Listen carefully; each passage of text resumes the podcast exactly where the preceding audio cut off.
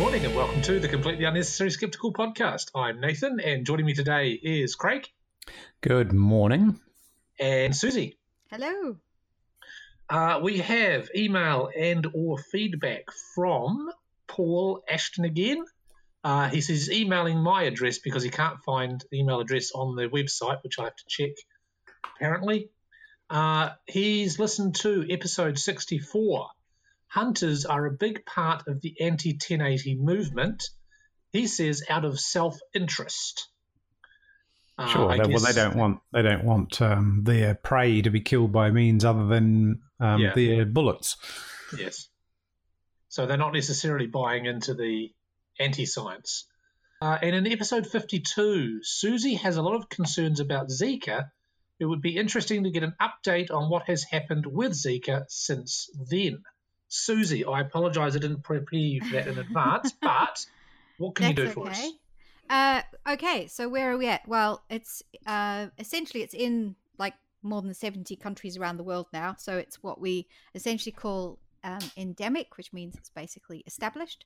And so the WHO's uh, kind of response has moved on from the kind of emergency response that it was to how do we just deal with this now, like other diseases that are kind of established.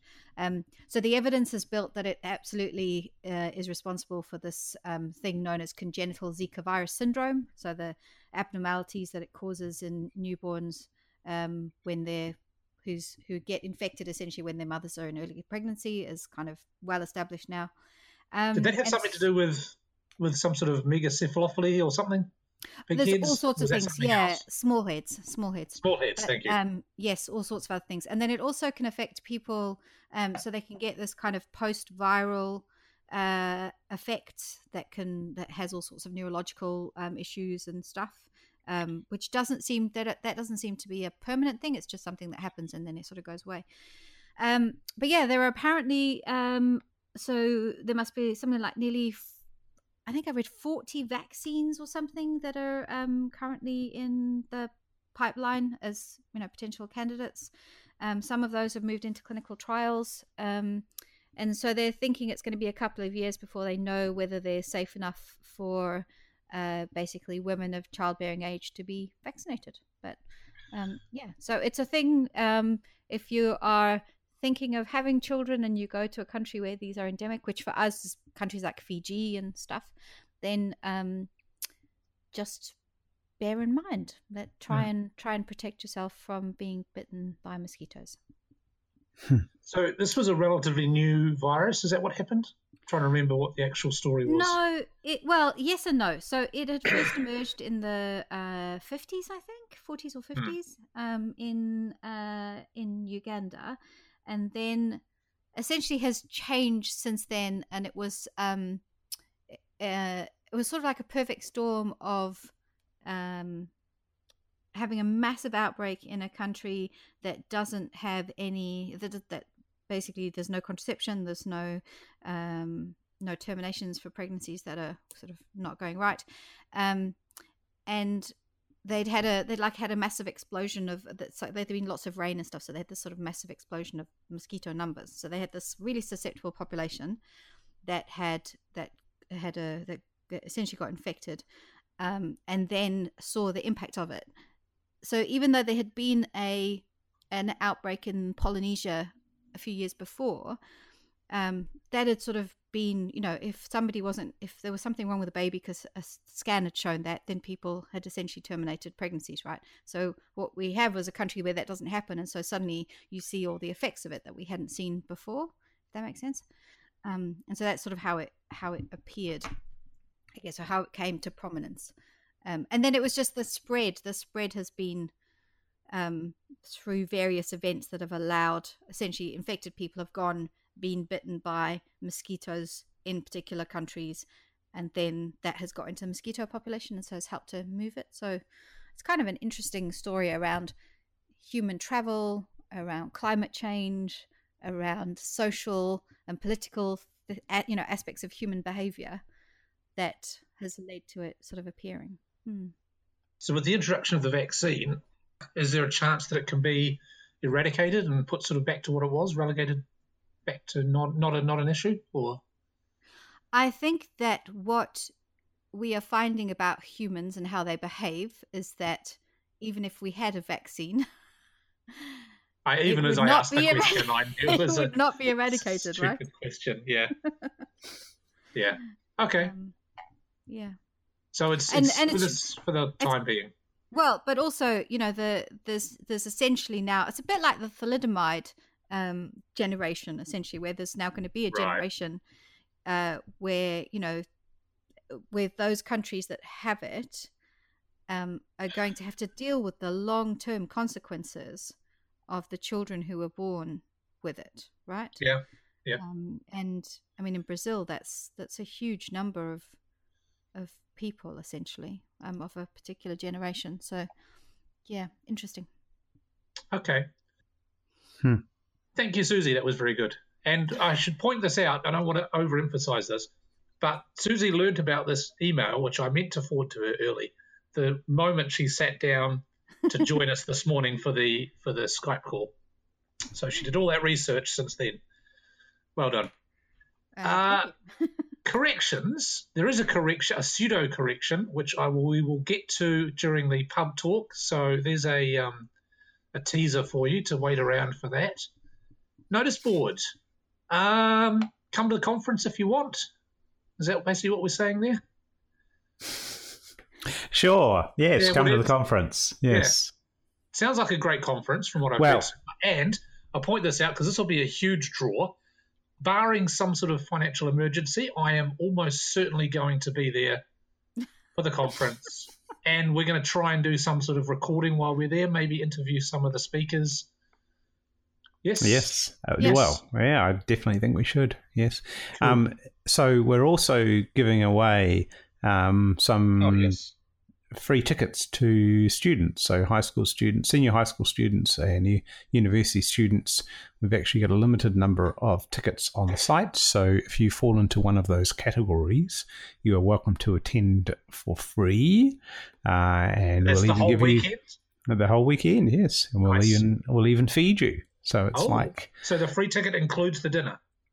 Uh, no, no, no. The free ticket free ticket includes the attendance at the conference during the day. Gotcha. Um, and, and, so that and and so we feed you during the conference. Uh, Friday okay. night we're running as a uh, free public event as the Skeptics in the Pub. So anybody is welcome to that. attend on the Friday yep. night for free. And you're advertising that on the Skeptics uh, Skeptics Facebook page. So yes, people could, people could share that. Indeed. Yes. Publicize it to you. Tell all your friends, even if you don't think they'll be interested in all of the things, and so forth. Yes, well, this is a, uh, a good opportunity to bring a friend along and introduce them to skepticism. Yep. And there are day rates as well. If someone just wanted to come to, say, two or three of the lectures. Yeah. Um, so you can come for the day for $80. Cool. But you can come for the whole weekend for 160 or 120 dollars if you are a if you are unwaged. Indeed. Fantastic. Okay, cool.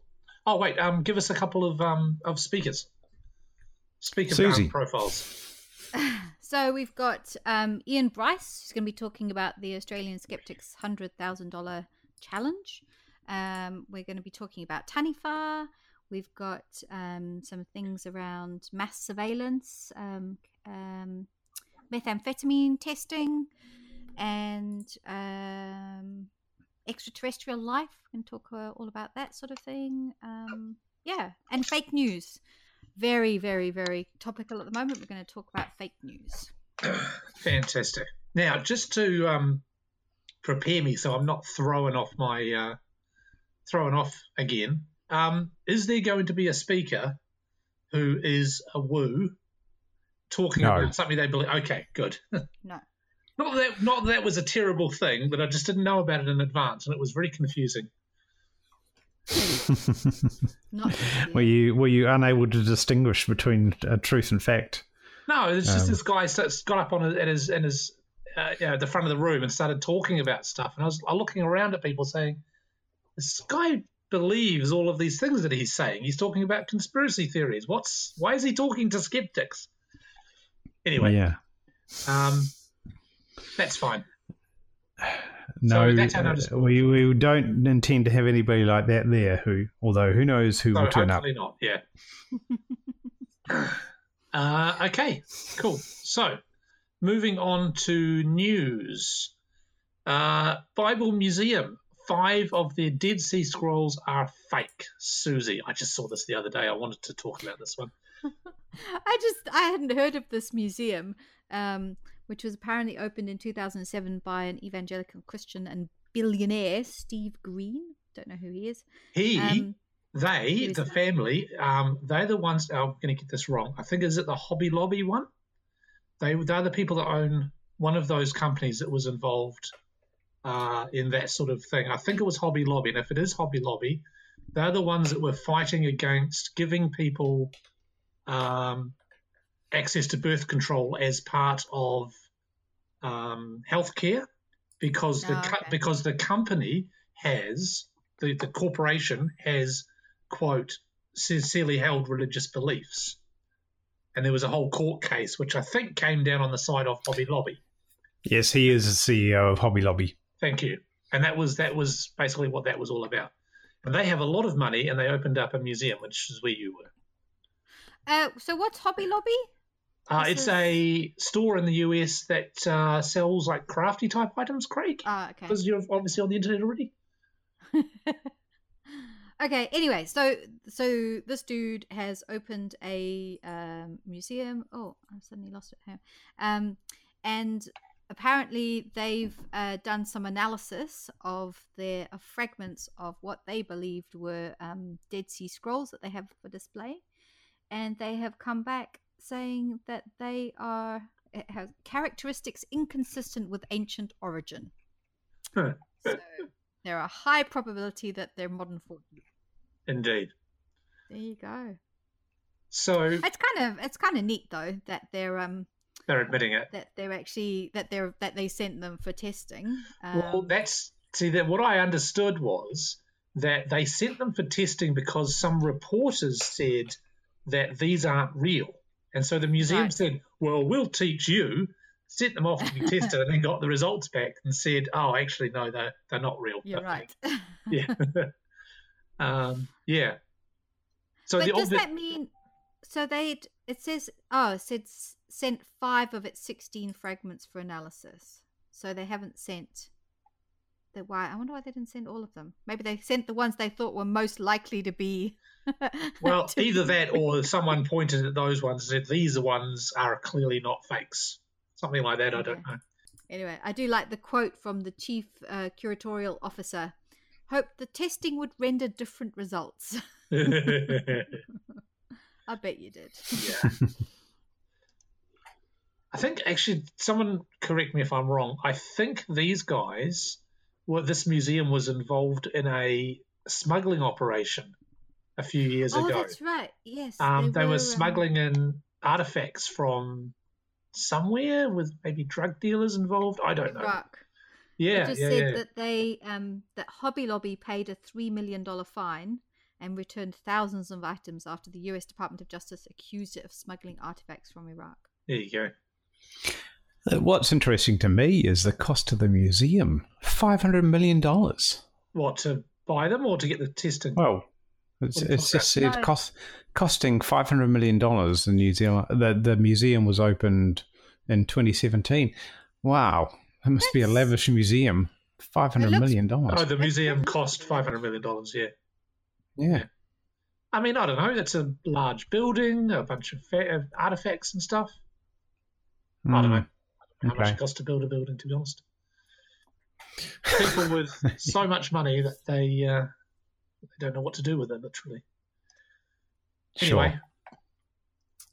Uh, Hmm, okay, moving okay. on. I saw this headline too, but I didn't look into it. Food supplement ruined my liver. Not your liver. Are you just giving us stories to to read to look at, and then you don't actually read them at all? Nathan? Well, is this one of my ones that I posted? Was it? I asked if there were any that were mine. Well, so so well, at- I look at anyway, so so what there. happened here was that there was this there was this guy in his fifties, a middle aged man who decided that he needed to change his life and improve his diet and everything, and and decided that um, taking this supplement would be a good idea, and um, it's actually ha- had a bad effect. It's basically uh, killed his liver. Um, it was a- a green, green tea, tea, supplement. yeah. Yes, yeah. Um, supposed to aid weight loss, prevent cancer, and do something for um, cardiovascular health or something. And that's what he was worried about because I think he said Yeah. his dad had died of a heart Mm. attack, and so mm, to get fit and do the stuff. And essentially, he he was pretty he was pretty well. He was like he was active and um yeah, and now he's basically not. and obviously, He's had to have a transplant. He has to have another one at some point, possibly. Uh, yeah, it's kind of sad. mm, www.whatstheharm.com.org.net. .net. Yeah. Yes, sure, indeed. Yeah. So, um, so what's your take on antioxidants, Siouxsie? Ah, the so yes, oxidants are things that are damaging. They're made by all the you know many of the cells of our body. Our immune system uses them to fight bacteria and various things. So the idea then is that if you use antioxidants, which will stop these things, then they can stop the oxidants from causing damage. And you can certainly see this when you put them in, you know, petri dishes type things. But whether something will have an effect inside the body is another matter entirely. Um, And the you know many of these antioxidants are also important for things like our immune system stuff. So I I've always hated this um, this kind of range of supplements because it's I guess like all supplements, right? It's based on an idea that has some merit, Yeah, but you never know whether it will actually like unless you do the proper studies which of course most of these Mm. people never do you never know whether it actually work and what they're saying with this one is that um so it may well be that the the main component in the green tea is something that's generally safe if you take it at a certain dose but it's unclear whether they were taking much more than that dose you know which sure. Which is probably probable when you concentrate them into tablets or whatever. and there'll also there will be people who are I, mean, I guess the other thing is that these are not um they they don't they, they don't just have one particular thing in them right if you're taking a green tea supplement it's likely made of green tea which may well have the thing that's the antioxidant but it'll have a whole bunch of other stuff and i guess some people will be more vulnerable to those other things or even the active ingredient Mhm. than others Yes, Um, indeed. I really They're not to be tested regulated. as those. Yeah. No. So um, they just have to be made in an environment where they're not going to be, you know, you're not going to be putting bacteria or molds or anything into them Or heavy so metals. that- or heavy metals. Yeah, exactly. Um, so yeah, I just hate all this stuff, and it's kind of really sad that these cases don't get enough um, enough of a uh, well. I, I guess what he's fighting for is that they need there needs to be a, something on the label that says that these things could actually be really dangerous, and Mm. it's unclear whether that's actually going to happen um, because nobody seems to take Mm. this really seriously. You know the so apparently he's basically suing the company um, because he wants a label on the product on the Did website. we say where this happened already? It's in the US. Oh, in the US, of course, yeah. Yeah. And um but yeah, they unless they're forced to, right? The Mm. companies are not going to do it. Um, Yeah. And everybody still seems to think they're natural, therefore they're, you know, not dangerous. And that's not true. Hmm. Indeed, and, and there's certainly something to be said for um, the opinion that that the the body itself is is regulating the levels of antioxidants versus oxidants in in your in your bloodstream and whatever inside of you. That um, that taking these additional things is not necessarily going to help. Yeah. Yeah. Well, again, it's unclear. Like, do they get into the bloodstream? Are they useful in the bloodstream? Yeah, yeah. you have to do the Yeah. studies to find out. yeah. yeah, okay. In which case, cool. it's a really good um, time to plug the um, snake oil uh, beautiful infographic from Information is Beautiful, we'll put a link up to that. I must have talked about that before. We talked about it last time, I think. Yeah, I mean it's just beautiful. It's great. You know, go and have Yeah. if, there's, if there's a supplement in it that you're particularly interested in, go and find it, and because it will Yeah. link to the evidence evidence if there is Mm. any. Right. Indeed. And where is the green tea, whatever, on that? Uh, I haven't actually looked where the green tea is on that. Sorry, I don't know. Oh, I'll leave that as an exercise for the reader. Actually, this is good because I've got some homework for our for our listeners too. But I'll come to Okay. that later. Oh, exciting. So, everyone done with that one? Moving on to the next thing. Ireland votes to oust blasphemy laws. Law. Laws. Laws. Blasphemy law. Indeed. Siouxsie, Yeah. I didn't Uh, realise that the vote had happened already. This yeah. is good it news. was just a few days ago. So just before you go into this, Yeah. I saw a thing on Facebook this morning about Ireland um, voting to end abortion, and I Oh, thought it was something that had just right. happened. But apparently, somebody else has told me that though this happened several months ago. yeah. So I'm Oh, not okay. sure why I was confused about that. Um, I, Hmm. I saw that pop up today as well, but I and I remember it being an old story. So right. Yeah. yeah, this is um. So yes, they've been voting this weekend for a whole variety of things. Uh, one of which was um essentially a how do people feel about um the blasphemy law. And so, according to the exit polls, uh, more than two thirds of voters have uh, supported a referendum to remove blasphemy from their constitution. Yeah. which is pretty cool. It's um, still okay, so this, it's- this is a vote to have the referendum, not the actual vote itself.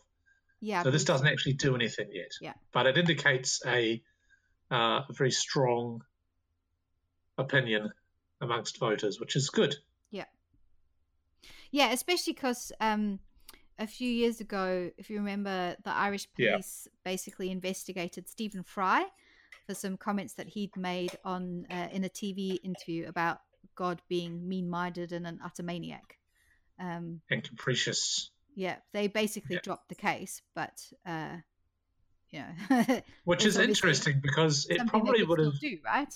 it probably would have been more beneficial for if they had actually uh, chased what's the word carried well, on pursued it. pursued that's yeah. what I'm looking for thank you pursued pursued it to the courts and have it actually set a precedent that this is a stupid law and you can't prosecute anyone but I suppose either way getting rid of it's probably more Mm. more definite and final I guess yeah Yeah. No so that's good. Good to know. Well the comment down the bottom of this article is just great. It's uh, Nugent whoever Nugent is. Probably not Ted Nugent. Whoever the article is talking about his name is something Nugent. The population Michael. thank you. Yeah, oh I know I know that name from somewhere. Yes. yeah he's a politician or something? No, Um, he's chairperson of Atheist Ireland. Ah, that'd be weird. Uh, the population has moved on. People are no longer controlled by the Catholic Church, but a lot of the laws that were put in place are still there, he added. We have to chip away at them and get the state to catch up with the people. Which just pretty much Yeah. sums up the case just about everywhere, really. Indeed. Cool, good news. And students, oh, bad news. Students are missing out on science. Is this a New Zealand thing? Yeah, so um, there was an article, uh, I think on Friday in Stuff, um, talking about um, a woman who's started up a thing called um, House of Science. Um, her name is Chris Dugan.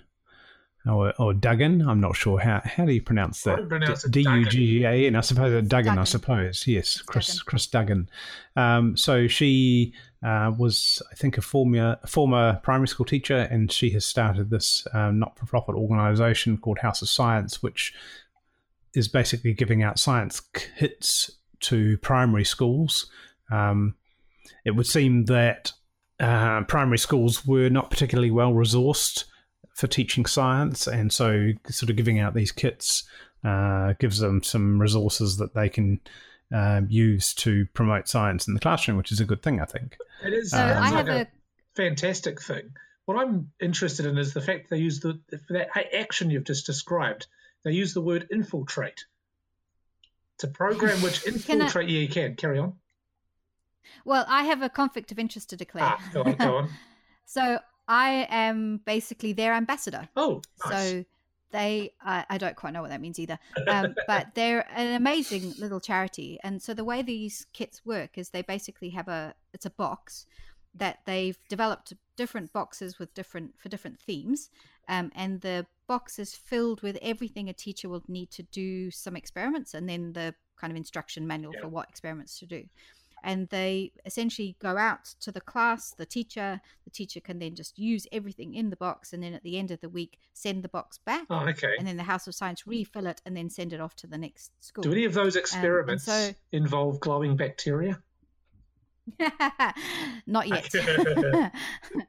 um, so they, yeah, they have a whole bunch of different ones, and um, and they're what they're worried about is the fact that you know many that science is something that's kind of considered too hard that it, because it might require some things that are that the school doesn't have the resources for the school won't invest in it and so this just sort of makes everything really easy by saying you know even if you don't have any experience all the instructions you need are here for you know they've troubleshooted everything and then it has everything you need Yeah. to do Mm. whatever the experiments are in that particular box Oh, that's It's really clever. cool. Yeah, so I they like the started idea. in to- yeah. they started in Tauranga and they're now kind of kind of branching out and moving all around the country. Um, and it's really cool. And yeah, Hmm. they're just as she says, they're sort of trying to infiltrate, get kids interested. Because the other thing that happens in primary school, certainly that I noticed this with um, with Eve, was that if they do science, it's often like just only something to do with the environment, and there's there's nothing else. And so these you know they've got kits on magnetism and kits on all sorts of things, and so it's trying to show that science is not just go out and count spiders or something. When I think back to my primary school days, I can remember that the science things that we did were sort of special occasion things, that it wasn't sort of built into the curriculum. And this is obviously um, 40 years ago for me now, Yeah. or more. Um, but yeah, it's. It, I remember at the time that I was fascinated by it, and um, yeah, would have liked to have had more of it. So yeah, I mean, on one hand, this is kind of a, a nice feel-good story that a, this organisation is getting in there and, and putting these resources into place. But on the other hand, I think we need to point out that they shouldn't have to do this. Why isn't science education being funded properly? Mm. Well, I think it's not about that. It's not about what whether it's being funded properly. It's about it's about the fact that um, teachers and schools have to decide what they're going to spend their resources Right. on, and that will often depend maybe on what the comfort levels, experience of the hmm. teachers are, and how much things hmm. will cost to do. And so they will make decisions on that basis. And I guess what we're seeing is that often science is left out bec- For other because reasons people don't well. feel Yeah. confident doing it. Yeah, for other yeah. Although I'd argue that if one of the and so they're just trying. if one of the factors they have to consider is how much it costs, then that seems like a funding problem to me, or a problem that could be fixed with with funding.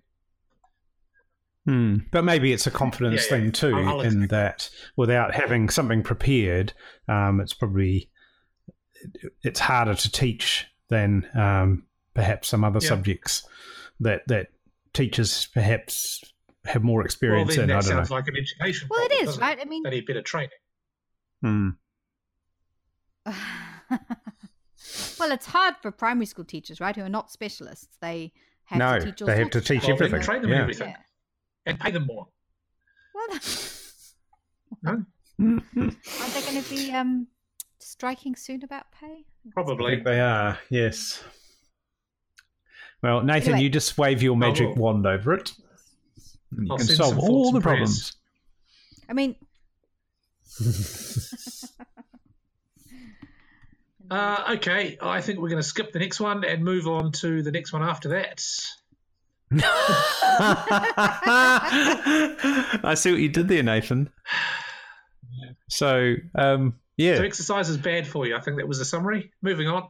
no, no. I suggested you should talk about this, Nathan. You But a, a recent study has, um, so that, um, yes, we're talking about the effects of exercise and on um, the benefits of exercise. And there was a previous previous um, previously understood concept that uh, too much exercise might actually have a negative effect, and there might be this sort of U-shaped curve that um, if you don't do any exercise, that's bad for you, Nathan. Um, and then obviously there are some huge benefits if you do do some exercise, but if you exercise obsessively uh, and and that might well have a, a limiting effect on your uh, longevity. But apparently, they did a study and shown this is actually not the case. That obviously there's diminishing returns for the more exercise you do, um, but it would seem from the study that there isn't actually a negative effect of doing a huge amount of exercise. Again, Can I just say I'm not convinced by this study at all. Okay. Um, I'm with Siouxsie. in that, but not for the same reasons that Nathan will be uh, will disagree with it. Only in that, so it's a cohort study. They looked at 120,000 patients who had been um, doing uh, exercise treadmill testing. So basically, to as a measure of their cardiovascular fitness, I guess. hmm And then they basically looked at them and to see whether they, you know, did could you look at their fitness and then see like who died years later.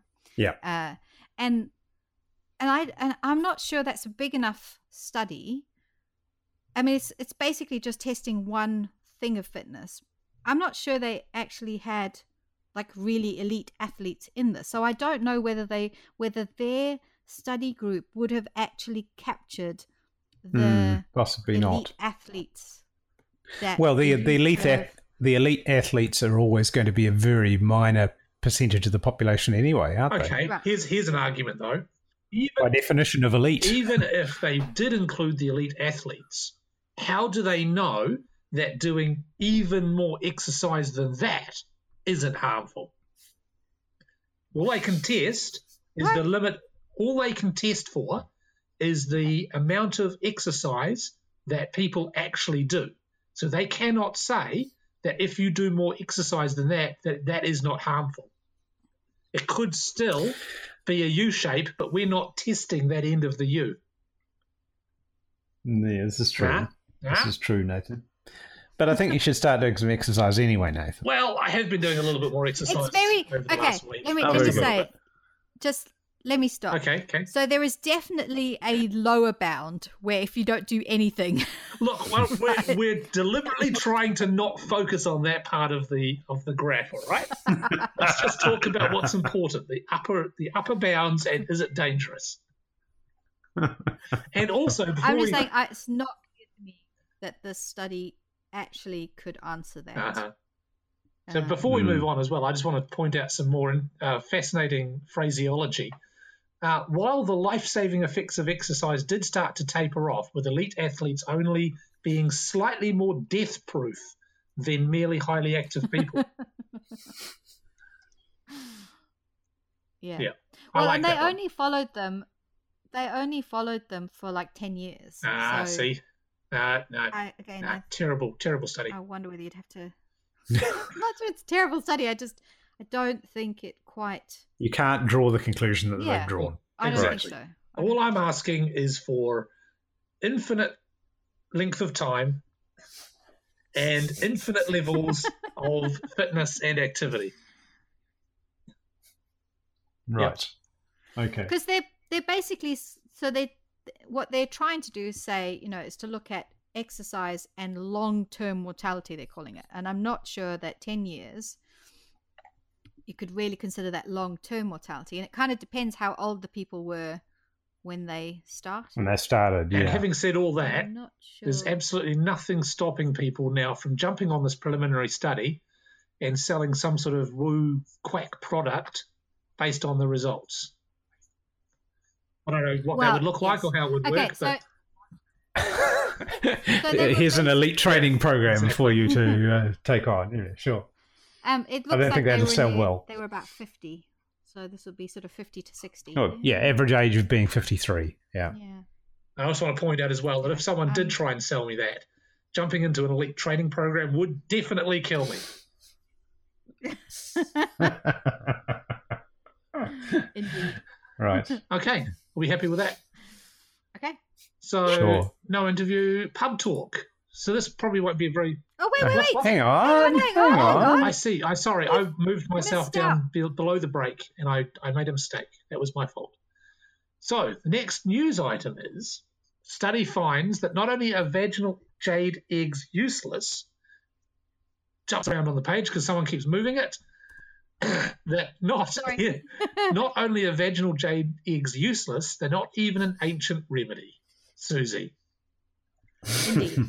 Fantastic. So, for those of you who remember, um, this is related to uh, Dr. Jen um, uh, Gunter, who has been um, having a go at Gwyneth Paltrow um, for her anti science stuff for ages. And so, Jen is a uh, kind of uh, helps and gynae kind of person. She knows all about vaginas and various things. And so she got quite uh, alarmed when she saw Goop's um, jade eggs that you basically pop inside your vagina and they're supposed to do all sorts of things, help you connect with your womanly things. I don't know, but the, all sorts of claims used to be made for them. Um, again, with the with the uh, the little thing that you know, this is an ancient an ancient um, uh, treatment. So oh, I just I, what I love about this is they've scienced it. So Jen has collaborated with um, a uh, what we call them anthropologist, and they've basically gone through a whole bunch of museum kind of collections to look to see if they could find any jade eggs in uh, in Chinese ancient Chinese uh, collections. And what they've found, they, they looked at over 5,000 jade objects in those databases. They found a jade butt plug, uh, which is apparently used to keep someone's chi in. Sure, yeah, yeah, yeah. They found a jade. Fabergé egg. but they didn't find a single vaginal jade egg. Um, they also looked for uh, then so these things are known as yoni eggs. They can be made from other things besides jade, so they look for those as well, and they basically didn't find anything. So they're not ancient, at least by this uh, this study, um, as well as being kind of dangerous because you know all sorts of horrible things can grow on them and cause nasty infections. So yeah, they've just published their paper. I love this, and I and I think we should have more collaborations between um, archaeologists, anthropologists, and uh, and medical health people to look at some of these ancient claims because you know from what they're finding, the evidence of it being ancient is just a marketing ploy. It's got nothing. Well, to do more than that, I mean, it's not just a marketing ploy, it's a lie. They're saying this is an ancient remedy. It's neither ancient Yes. nor is it a remedy. it's pretty pretty cut and dry to me. Indeed. I don't know how they actually phrase hmm. it on the website, but yeah. I mean. Yeah. Indeed. There Good you job. go. Okay, can I move on now to the next thing? Cool. Yeah. Ah, Well, actually, I was going to say, did you guys see the photo of the rectangular ice? I saw that briefly in my news feed, but I didn't look at it at the time. I was in the middle of something else. Is it making weird Yeah. noises Nice. as well? Is that the same thing? No. Oh, it's a different thing. Oh well, uh, no, don't don't think it is. Okay. But yeah, no, it's just that um, um, um, Phil um, Phil Plait has um, weighed in on it, and yeah, so there were the these photos going around of this iceberg that looked rectangular, and um, when you actually look at some more photos of it, it looks a lot less re- rectangular than it actually Okay, is. so it's a perspective Um, thing. Yeah, it is. It's actually trapezoid, and um, one of one of the photos uh, when you see it, actually, it basically looks like a badly hacked out piece of um, um, gibboard. I would have thought um, doesn't look very rectangular at all, but uh, yeah, no, it, it is interesting to to see these different perspectives on it. Um, so uh, yeah, obviously people have been making um, allusions to uh, um, Arthur C. Clarke's 2001 and the Yeah. the monolith and, and so on. It's pretty cool. It is pretty cool. Yes, yes. Um, yeah, I mean it, it is basically sort of a big flat, um, rectangular-ish kind of thing floating in the sea. Hmm. Um, it reminds me back of the Kaimanawa Wall from back in the nineties, where there's this um, um, piece of rock um, in the my in the Kaimanawa Ranges that is uh, fairly straight for quite a section of it, and um, and there were claims at the time that this was actually a, an ancient artifact um, versus something natural, but it's actually been shown to be actually just be natural. Okay, cool. So anyway, yes, let's move talk. on. So this might not be a very long pub talk. Um, so during last week's episode, last month's episode, we talked about. Uh, I made the joke about 1080p, and it was hilarious. Yes. And what I said Right. was effectively um, that I don't know why people would be complaining. Oh, I understand why people are complaining about 1080p because 4K is so much better. Uh, I got a, a message from a friend of mine who also listens to the show sometimes. He said, Whilst I appreciate the 1080 versus 4K joke, I feel I might need to intervene if you think that 4K is better than 1080. Uh, my response was, It's by definition objectively better, with a confused face, um, unless you somehow don't equate higher resolution with increased quality or have a different definition of better. So, this is an issue that I had not realized. I had not heard of this before. Um, what my friend is saying is that although it is indeed, of course, a higher resolution, there is a distance beyond which the higher definition is not worth it. And there's a chart Sure. here, and uh, I would say my TV is a 50 or 50 something inch TV. And if I sit further than, what is that, three feet? Do you want to Um, share the chart, do. Nathan? But I'll put a link to that as well so people can go and have a look. So if you scroll down that page, there's a chart with a bunch of different colors and a radiating sort of optimal distance versus television size. Hmm. So it's 50 inch Right. TV at about, or anything less than about four feet away from that TV. It's not worth it to have a, oh, sorry, no, uh, six feet. We're going the other way. Anything past about, further than about six feet, anything closer, yeah, anything further than six feet, it's not worth it to upgrade your 1080p TV to a 4K TV. Uh, now, I actually went and got a tape measure because I'm that sort of person, and I where I sit to watch my TV is just slightly past the point at which it should technically make a difference. However, I still argued that I felt like a 4K picture or a 4K movie looked better to me on my TV than a 1080p video or a 1080p picture. Oh, hang on, but have, have you got a 4K TV, Nathan? Yes, I have. I have a 4K. Oh, right, okay. And what size is it? Uh, as I was saying, it's a 50 something, 50 or a 55. Okay. That's why I was using that as my example. So, Right. Have So- you done it blinded though? Well, Well, obviously not blinded, blinded. Yeah, yeah, yeah. Have you done? Well, it? that's the thing. Don't I- know. one of the first things I asked Bryn was, "Can you give me a an online double blind video slash picture test?" Um, and I had a bit of a search for that myself, and I couldn't find anything which was set up specifically to do it as a double blind. I did find some YouTube videos where it would play a video game or a movie in 4K and then in 1080p, um, but it listed down the bottom which one was which and it was always one then the other and one then the other in the same order. So even if Hmm. you covered it up, it was it was a bit. Um, I still felt with those those videos, I felt I could tell the difference. There was definitely a clear difference between the two.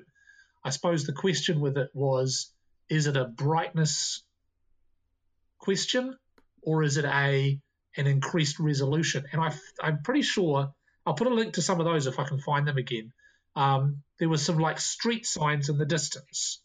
Now on the 4K picture, I felt that that street sign was clearer and crisper with straighter lines than than the 1080p. And Bryn also sent me a test image that they use. Oh, one of Bryn's comments earlier on in the conversation was uh, when I told him I can tell on my TV, which is a 50 something inch, And Bryn said, "Oh look, the placebo effect works on you." Which, sure. Um, so he he gives me a he gave me a static test image that they use, and what it is, it's a bunch of parallel and vertical lines in different colors. And what you're supposed to be able to do is on a 4K TV, you can distinguish the gaps between those lines.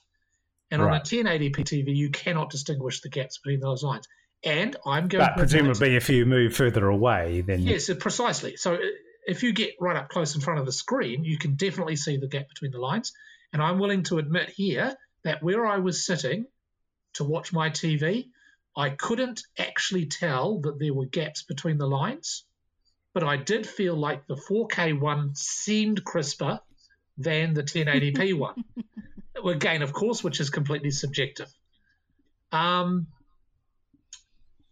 so at the end of the conversation, basically, we uh, we came to the, to an agreement. I think I agreed that there is, of course, a distance. We're further away; it doesn't make any dis- distance. That seems pretty clear. Um, and. Bryn's admitted that it was a long discussion. Hang on. Um, he concede, concedes that on its own, 4K is technically better than 1080p. Uh, he also said a 4K TV is seldom better at what it does than a 1080. That is to say that it is one way better in a way that for most people goes unused, like paying more for an off road vehicle that you only intend to drive on the road. Um, He Hmm. also said, just to round that out, um, at one point, my notes, uh, as a professional TV service technician, I feel like an astronaut talking astronaut talking to a flat earther right now. Which, a that's a bit pejorative, Nathan, isn't it? rude. Sir, sir, sir, thank you very much.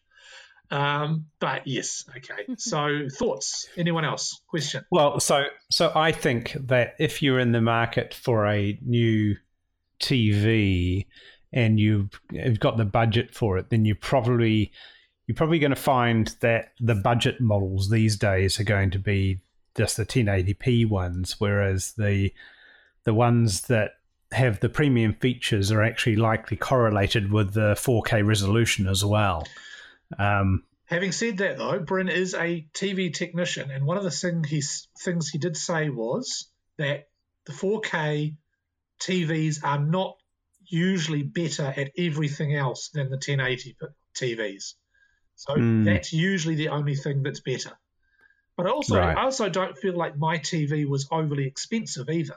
I bought it on special, um, I think in December of 2016. Oh, it was the it was the Boxing Day sales online, and I think I paid about a thousand dollars, right. which I don't feel like is an excessive amount to pay for a TV. You could probably get a 1080p or a cheaper TV for what 500, 600 bucks or something like that. Yeah, so there's there's a huge range Yeah. of um, prices for what on the surface seems to be similar specs. So if you just say, okay, I want a 55 inch 1080p TV, you can actually pay a really huge range of prices, and it's not just the uh, those those sort of high level specs.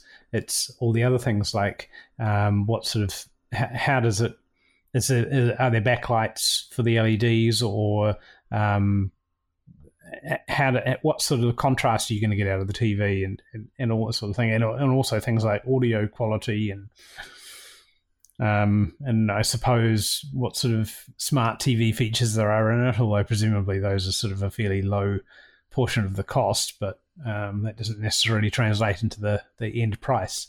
Um, but yeah, no, it is interesting. But um, I have been sort of thinking about um, upgrading one of my TVs at the moment, but um, One of your TVs. hmm. Just just the one. yeah, well, yeah, yeah. So, so we have we have two rooms where we watch TV. They both have identical TVs, but one of them we actually sit a bit closer to. But the room that we sort of generally use for sort of formal Formal, formal TV watching, watching. of. Yeah, formal, that's not an oxymoron, but of, of things like when we want to sit down and formally Yeah. relax to um, sort of take in something that we sort of Or if planned they're rather than casually print. watching stuff, then, then, then we're actually sitting a little bit further away from the TV. And so I'm actually thinking that um, the 55 inch they have at the moment would be much better if it was a 65 Yeah. inch. Um, so I think the, I've been thinking about if anything, anyway. the takeaway is if you're sitting further away from your TV, then you don't need to upgrade to 4K. If you're relatively Sure, but what I'm or it's a saying monitor, is, then 4K can be a difference. yeah, yeah. But what I'm saying is that the the the overall features that you get in the TV are sort of correlated with um, with the, the resolution as well. In that, if you if you want a TV with lots of good features, it it generally seems to be that you're going to get 4K at the same time as those features versus being able to buy one with the same sort of level of features that's only I think 1080p. Bryn disagrees with you, but if you if that's been your experience, then so be it. Um, and also, just just Hmm. thinking that if you want to buy a TV, you want to get one that's as future proof as possible as well.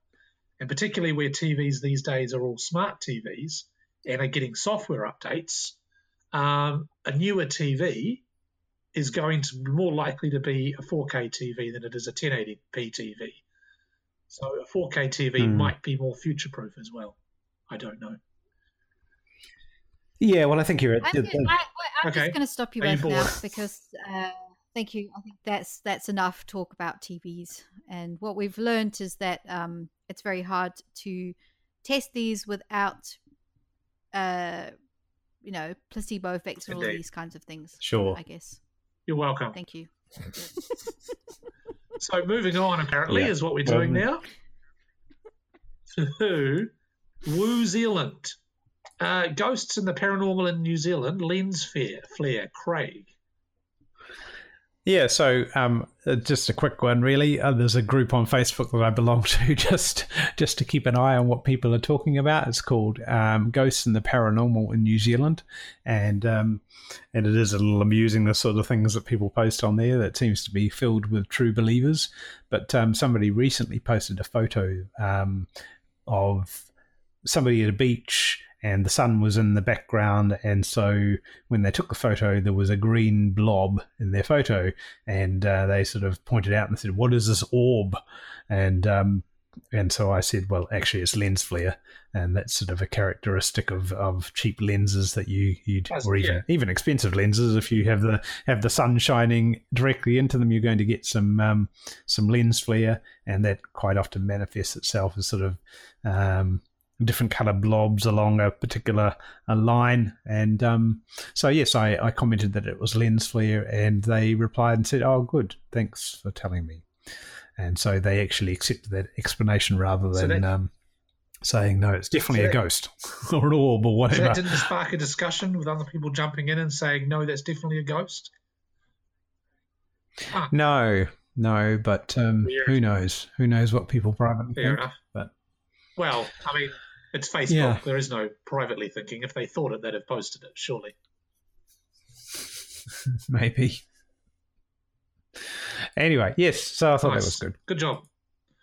Hey, um, were you on the radio recently? Or are you coming up? Is that coming up? um, scheduled to be on it tomorrow morning Oh, there we are. Well, no one's going to get this by then. Check out the archive. No, sure. You're not gonna you're not going to um, edit it by then, Nathan. I have a rehearsal today and also a Magic Club meeting, so I'm not going to get anything done today. Priorities. Maybe not tomorrow. Uh, next New Zealand item Jesus for New Zealand.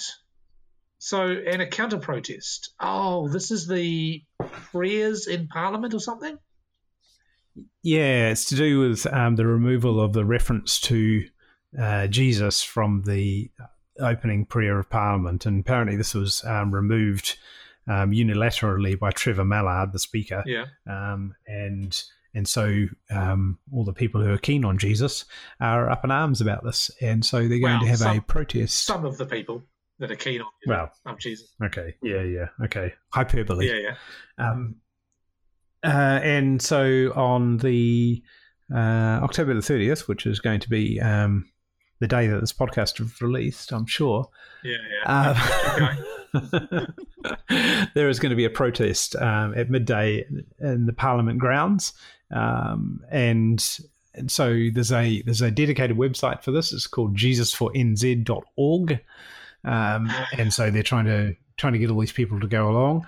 They're they're comparing this to a protest that happened back in 1972, where there were little, literally tens of thousands of people that turned up at Parliament. Uh, but I think that um, think the world has moved on from then. Stretching it to get thousand people, probably.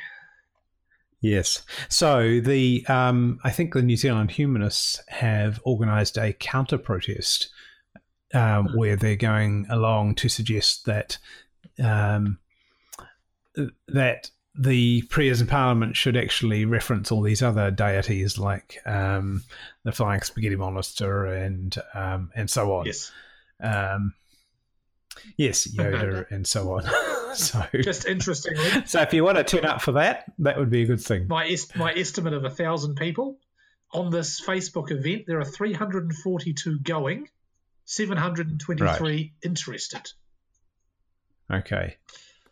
Not that okay. that is relevant in any way, but carry on. I just thought I was. So it seems like there'll be um, a few hundred people yeah, there at most. Maybe, maybe 500, 400, 500. Just see yeah. how we go. Yeah. Yeah, so on that um, JesusForNZ.org page, there is actually a photo of the um, of the historic protest back in the 1970s, and uh, yes, it does look quite like there were a huge number of people there. So just I think you, they want they're wanting to replicate that, but I think it's highly unlikely. Did you say what the protest in the seventies was about, and I just wasn't listening? Uh, no, no, I did not. Nathan. What was it about? And um, thanks for asking, but uh, I'd like to have a look on the page to see what it was. yeah. Um, yeah, I don't know. Don't know. Um, Something religious, probably. Um, it was t- yeah flashback twenty seven thousand people. Yeah, so they're saying twenty seven thousand people back in nineteen seventy two. Organizer Gordon Copeland uh, was hoping a few hundred people would turn out to march for Jesus on October Day in nineteen seventy two. Um, the march is to be part of the Jesus movement, a phenomenon which swept its way across the world in the late 1960s and early 1970s and eventually found its way to New Zealand. That um, doesn't really tell me anything doesn't say what it's actually about. Um, Jesus, and yay. they actually, yeah, yay for Jesus. They actually have a, um, oh no, actually it links to an article in Stuff. Um, yeah, so I'd need to I'd need to read that in detail. Okay, never mind. I can't tell you about it. We'll now. follow up on that on a future episode. Yeah. Sure. Okay, right. cool. So check that out. Sign up for the um, for the counter protest. I'd love to see. Oh no, there's only only like 40 people on that one. Actually, hang on, hang on. Interested? Boom. 41.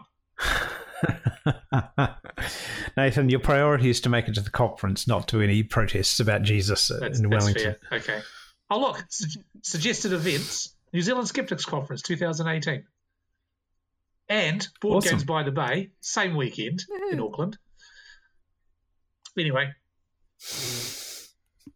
Yes. Nathan, if you come up to Auckland and stay at my place, you're not allowed to go to the board games event. Okay, okay, but I'm bringing board games with me, and I'm going to make you guys play some. Odd. Dentists warn of epidemic of tooth decay as more non-fluoride toothpastes launch. Oh my god.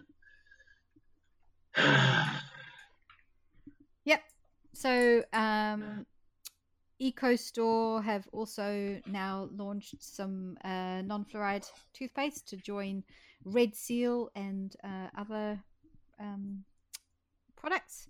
And yeah, the, uh, the I guess the slightly worrying thing is that the um, there's been free samples of it uh, of all of these uh, products kind of going out to my food bag customers and you know there's all these sort of celebrity influencers on social media sort of talking about them. And so dentists have come up to say that um, you know this is a real worry and we're going to see this essentially epidemic of tooth decay um, because people are presumably moving away wow. from fluoride containing uh, toothpastes and so yeah they are naturally so this is even worse in um, some places they don't have fluoride in the water. And by some places, I mean New fucking Plymouth. So at least most people in New Plymouth are using fluoride toothpastes. Yeah.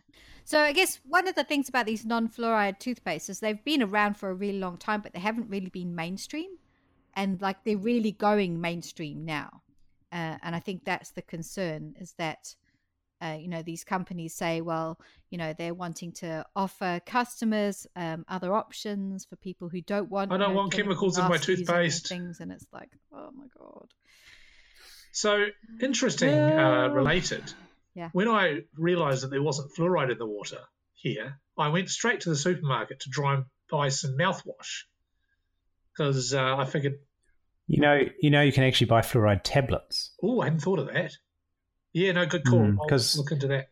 Um, when I was when I was a child in Napier, um, Like a supplement. that. my yeah, my mother used to give us fluoride tablets every day. Oh, that's a good idea. So Mm. anyway, I went looking for mouthwash, and I went to the supermarket. I picked up a couple of different bottles of mouthwash, and of all the selection that was there, only one had fluoride in it. All of the other ones said in big bold letters, wow no fluoride or fluoride free. And worse than that is, I went to uh, whether it was Countdown or Pak'nSave, I don't know, but one of them doesn't stock the fluoride version. They only have the fluoride free mouthwashes. Yeah, so that's weird. So what I end up doing is when I run out of mouthwash, I go and do what half my shopping at one supermarket, and I go half my shopping at the other supermarket. It'll, it'll be Well, you Pak'nSave that doesn't Hmm. have it because I usually go to Pak'nSave because they're slightly cheaper. well you can buy fluoride tablets online. Well, fantastic. I want to make a bookmark of that now so I don't forget to do it later. Having strong health and healthy teeth, a desire every patient has for their children. Ha! I dispute that statement. Clearly, not everyone is concerned about healthy teeth. Um, cool. Okay. Well, bad news, I guess. So, is that all the New Zealand? So, Siouxsie's suspicious supplements.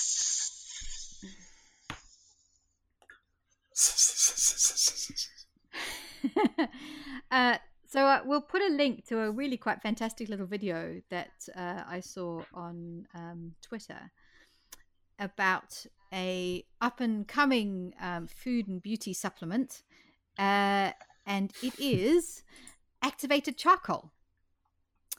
So As in taking it internally. well, uh, not necessarily taking it in all sorts Okay. of ways. So the in this video, the prediction is that it's going to be like a six billion dollar market. I think within the next few years. Um, Huh. People. Uh, so if you don't know what activated charcoal is, it's basically burnt wood, Fuck. but Yeah. that has been burnt at a very very high temperature, so it breaks down to a really fine powder Yeah. and that gives it a very large surface area, which is why it has one very particular use, um, which is to be given to people who've essentially been poisoned or taken a, an overdose, um, because this uh, these little particles that have really high surface area because they're full of pores basically s- sort of suck in. Um, when it's in your gut, they kind of suck in stuff. So if you've taken an overdose of drugs or something, then they can basically absorb all these things and try and prevent them from getting into your bloodstream. It's also used for Yeah, filters as absolutely. well. So, Traditionally, it's been yes. a, So- a thing and with and and smell Same, same absorbent thing. Yeah. things. So it has a really, um, it has a very clear use in medicine, but in other things. But uh, it has entered, it seems, the uh, the supplement industry, where now they're saying you should brush your teeth with it, um, add it to your drinks to uh, you know to have it as a supplement. Um, even uh, potentially as a hangover cure. So this whole idea that it can absorb stuff. Uh, the No, suggestion is that you what? just take it. yeah, No, that's yeah, not how you that can works. take it to absorb anything in I mean, any particular context. Could you So- take it? No, but no. uh, No. Okay. Sorry. Yeah, so there are apparently hangover tablets. Take it in the morning. We've got a hangover. It'll absorb everything, which of course it won't. No, because it's already in the bloodstream. Yeah, well, in the bloodstream. Yes, exactly. Uh, anyway, um, so yeah, don't bother. Yeah. Kind of, um, and you know the important thing about this absorbing capabilities is it absorbs all sorts of things. So, um, it can you know it can absorb stuff that you actually need. Yeah, that's what I was going to say. can be things like constipation and diarrhea, all sorts of things. Well, so, both. um, it there's yeah exactly. Nice. There's no evidence that it can do the things that people are claiming it can do. Um, don't put it in your in your tea or in your lemonade. Uh, it's pretty gross. Anyway, so I'll I'll Ugh. put a link to that video. But um, there you go. Activated charcoal. Had not thought of that as a health supplement at all. Ah, my goodness! People just never cease to. One of these, um, one of these replies to the original tweet. What is it? Twitter. Um, you know what it is awesome for? Odor absorption. I have an activated charcoal seat pad for my office, and none of my farts smell when they pass through it. It is amazing. True, not a joke. Yes, actually, I think you can get underwear Yeah. like that, can't you? I remember reading a paper about this, about whether you could use it on planes. Oh yeah. There was somebody who basically said Put it in all the airplane seats. seats should be Yeah. made out of this because Yeah. you're more likely to fart at higher altitudes Yes, or something. seems fair. so there you go, guys. Odor absorption, medical purposes, in hospitals only, and don't take stupid fucking supplements that are obviously not good for you. Speaking of um, videos worth watching, did you see the video that uh, David Attenborough did of the uh, uh, migration of the skeptic as the introduction to QED in Manchester? Oh no. Oh, okay, that's definitely worth watching. So they actually, um, as the introduction to their conference, the uh, QED conference, the Skeptics conference in Manchester recently, um, they got David Attenborough to make one, uh, make a video about talking about skeptics, and it's very, very good, very entertaining, Hmm. worth watching. Okay. We'll put a link to we it will. in the if you show notes. it in the agenda Nathan. right now, it'll end up in the show notes automatically. Sure. So actually, something else that just occurred to me we could have talked about is um, two people on my friends list have just posted a link to a new, what looks like a new type of uh, cryptocurrency. Which is a shame what you saw that one. A shame Oh, we yeah, didn't look I've into that because we could have done some research and uh, been quite what's the word I'm looking for? Timely, on point. Yes, well, so it, it is making some fairly um, interesting claims um, about its future and uh, talking about how if you sign up now, you could be uh, in line for receiving $130,000 worth of value or something like that. But anyway, Yeah, what it seems to be from from what I've seen of the two uh, posts is if you sign up now, you get in effectively at the ground floor, and the amount that your shares or whatever are worth goes down every day. So the sooner that you get in, the more valuable your coins or the more coins you get or something like that. I have not seen anything so far that have convinced me that's in any way any different from any other cryptocurrency, assuming that's what it is. sure. But you'll be, be It's kicking yourself if you well. didn't get in at the start, No. Nathan. Yeah, no, I don't think I will be, to be honest. um, yeah. Okay. I- uh, oh, this stuff, someone's I've just got added a- new I've stuff got a in bonus experiment. Oh, go, Siouxsie. So I have a bonus experiment that I need our listeners to help us with. So I saw. Is it activated charcoal no, it's related? not. it's completely unrelated. Okay. Um, I saw this video on Facebook where somebody has shown the way that you can tell the difference between fake honey and real honey. And so the idea is Wait a minute. Whoa, whoa, whoa, whoa, What's whoa, fake whoa, whoa. honey? What the fuck is fake honey? adulterated honey, basically honey that's that's Oh. essentially been made with by adding, you know, other stuff to it. And so what they suggest is that you put a, a dollop of honey and a bit of water in a bowl, and then you basically swirl it around, and you'll get certain patterns uh, formed in the fake honey. But on the real honey, guess what kind of pattern forms on the honey? Oh, wait, A wait, wait, wait, hexagon? wait. Yes, it looks like a yeah. Oh, no, really? Yes. Oh, come on. I was thinking some sort of fractal or So, something, but okay. It's kind of hilarious. Did you look at the video, Ch- Check- Craig? check- Check- No, I didn't. I just Oh, jumped to that conclusion, but I Yeah. thought that, So that this is would be just the because um, of the the DNA memory. memory of the Oh, honey of, of where it originated from. Right. So- okay. Oh, Sure. see. Swirling it around. to- So you I want, want people to do people this do experiment? this experiment. I want you to uh, basically get some honey and do this. I want you to change the type of container that you do it in. Do a, you know record it? Let's see what shapes the honey makes. Um, But we might all have fake honey. Oh, hang on, hang on, oh, hang on, oh hang on. what? So it doesn't. It doesn't like you don't swish it around and then put it down and then suddenly there's a hexagon in the middle. You just swish it around and while it's swishing around, They Oh, no, start it to does. form. Yeah. So then you. Yeah. oh, okay, it makes a honeycomb. yeah. Apparently so. Oh, okay. Weird. uh, yeah. So do the experiment So, for us. huh. um, try some honeys and show us what patterns you can make. And what I'm really interested in is does the pattern change with the type of container that you use? So if you can record that too. Right. And then let us know on Facebook. Okay. So it's it's an artifact of the of the wave pattern, I suppose. Yeah. Yeah. Okay. And you want to know the brand and model of the honey used in each instance and things like that? Uh, yeah, we can put a um, maybe we could put up a, a Google sheet that people can put all that information and a link to their little video. But let Yep. us know on Facebook how you got on. Do you want to make that and send me a link? Yep, I'll do that. So um, I wonder if you would get the same effect from golden syrup. Ooh, Oh, nice yeah? one to try. Yeah, Other sort of viscous yeah, liquids, absolutely. Mm, maple syrup and Yeah, molasses and that sort of molasses. Yeah. Yeah. perfect. thing. Nice, nice. Okay, so the most important part of the show word of the day. I gave you an easy one last week, and so this week I'm going to make it a difficult one. There it is. The word is macromancy. Lots of big well, things. Mancy, Mancy is about uh, Hang on, hang on, hang determining on, hang on, hang on, hang on. Whoa, whoa, whoa, whoa, whoa. I didn't roll the dice to see who gets to go first. Okay, do it. That was Craig's sorry, actually. You don't know why you're apologising. Okay. Craig is odd, and it's an odd number for some reason. So Craig gets to go again first anyway. Sorry. It's a pretty fair die.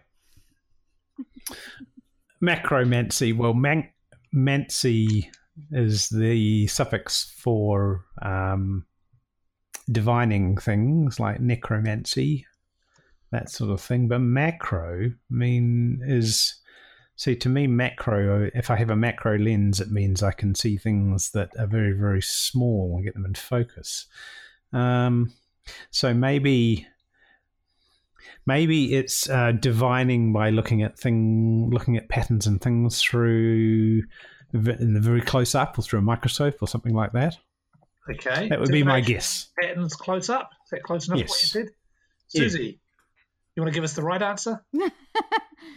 um, uh, I was going to say something around uh, large objects. Um, but what about large objects? So is divination right? Is that really what Mancy means? well i'm not going to help you out we're in a competitive situation here This is a competition. He is right. Okay, I'm gonna say, um, I'm gonna say it definitely has something to do with large objects. Um, and yeah, okay, I'll go for the divination by large objects.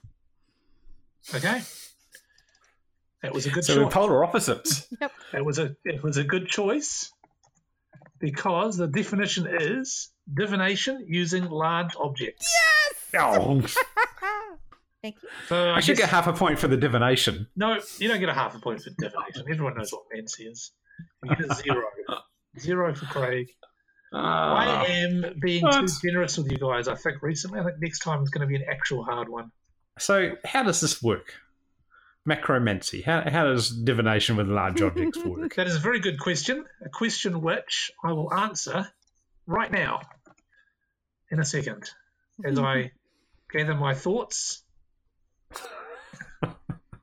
Ah, there's some. There's a mod for Skyrim called Macromancy. God damn it!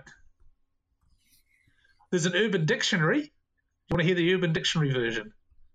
A, mac- this is lucky to be right as anything. a macromancer is one who can conjure McDonald's seemingly out of thin air. sure. Yeah. Okay.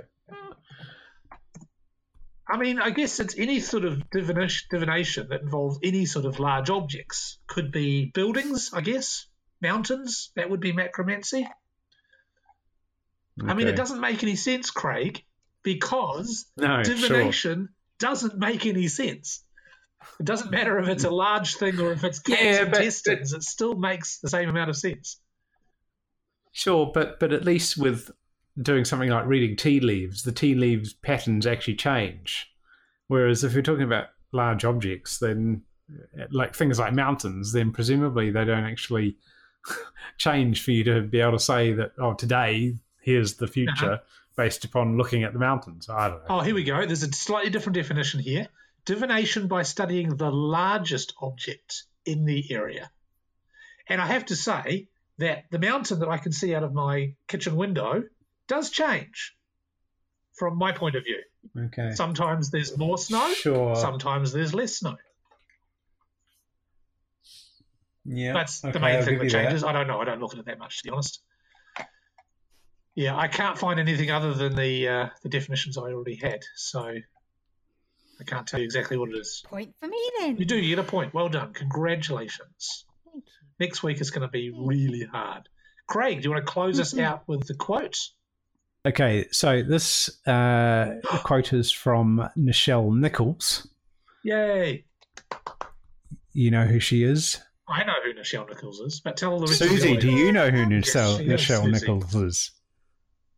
Is she the lady from Star Trek? Yes, the woman from Star Trek.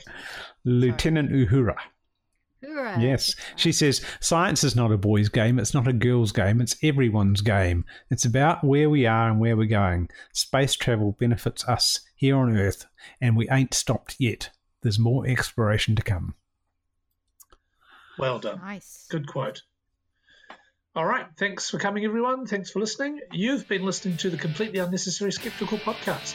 If you'd like to send us suggestions or feedback, send us a message on Facebook or our website, thecusp.org.nz.